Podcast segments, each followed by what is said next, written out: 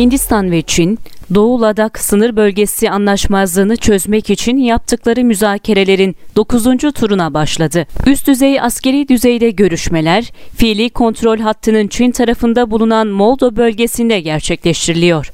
Kasım ayındaki bir önceki tur görüşmelerinde yetkililer tarafların askerlerinin aşamalı geri çekilme planını tamamlama konusunda anlaşmaya yakın olduğunu aktarmıştı. Larmint sitesinde yer alan haberde her ne kadar Kasım ayında gerçekleşen görüşmelerde yetkililer tarafından on binlerce askerin ve ekipmanın geri çekileceği açıklaması yapılsa da anlaşmayı sağlamlaştırma konusunda herhangi bir ilerlemenin kaydedilmediği ifade edildi. Tarafların şimdiye kadar cephe hattına daha fazla asker göndermeme ve bölgedeki durumu tek taraflı olarak değiştirmekten kaçınma hususunda anlaştıkları belirtildi. Hindistan Genelkurmay Başkanı 15 Ocak tarihli basın toplantısında Hint ordusunun ulusal hedeflere ulaşmak için gereken süre boyunca mevzilerini korumaya hazır olduğunu, mevcut pozisyonlardan kuzey sınırlarına doğru asker ve saldırı unsurlarının konuşlandırmalarının yeniden düzenlendiğini vurguladı.